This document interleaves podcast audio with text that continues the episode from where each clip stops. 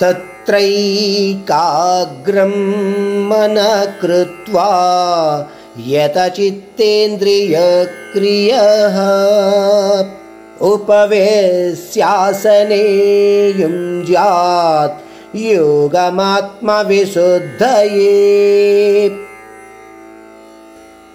ఈ శ్లోకంలో పరమాత్ముడు మన మనస్సుని శుద్ధి చేసుకోవడానికి ఏ విధంగా ప్రయత్నము చెయ్యాలి అన్న విషయం మీద చెప్తున్నాడు. మనస్సు ఎప్పుడూ ఏదో పక్కకు అంటే మనకు ఇష్టమైన విషయాల వైపు పరుగులు తీస్తూనే ఉంటుంది. ఇది మనందరికీ తెలిసిన విషయమే. మనలో చాలామందితో ఇది రోజు జరుగుతూనే ఉంటుంది. మీరు చేతిలో పుస్తకం పట్టుకుని నారాయణ మంత్రాన్ని జపిస్తూనే ఉంటారు. కానీ మనస్సు మాత్రం తన ప్రీతిపరమైన విషయాల గురించి ఆలోచిస్తూనే ఉంటుంది. ఆ మనస్సుని ఆపడము అంత సులభమైన పని కాదు.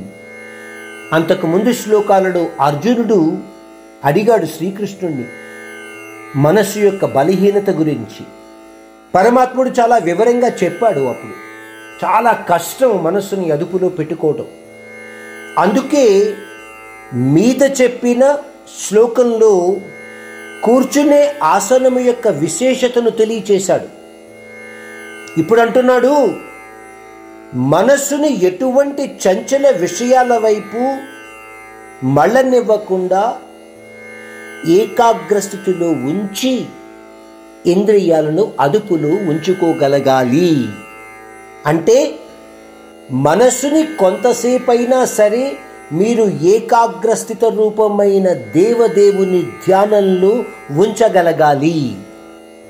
అంటే అస్తమాను ఉంచటం కష్టము అని ఆ పరమాత్ముడు కూడా మీకు చెప్తున్నాడు. సాధారణ మానవుని యొక్క లక్షణాలు ఆయనకి తెలియనివి కావు. ఆ దేవదేవుని యందు ధ్యానం కూడా నిలకడగా ఉండాలి అంటే మనస్సుని అదుపులో ఉంచుకోగలగాలి. మీ మనస్సుని మీరు నిర్మలంగా ఉంచుకోగలగాలి. ఒక్క విషయాన్ని గ్రహించండి. ఈ ప్రయత్నాలన్నీ కూడా మీ యొక్క మనస్సుని శుద్ధపరుచుకోవడానికి మాత్రమే ఆ పరమాత్ముడిని ఆనందపరచడానికి మాత్రం కాదు. మేమేదో పెద్ద పూజలు చేస్తున్నాం ఆ పరమాత్ముని ఆనందపరచడానికి అని కాదు. మీ యొక్క శరీరంలో ఉన్న ఆత్మతత్వాన్ని గ్రహించగలగాలి అంటే మీ మనస్సుని మీరు నిర్మలంగా శుద్ధంగా ఉంచుకోగలగాలి.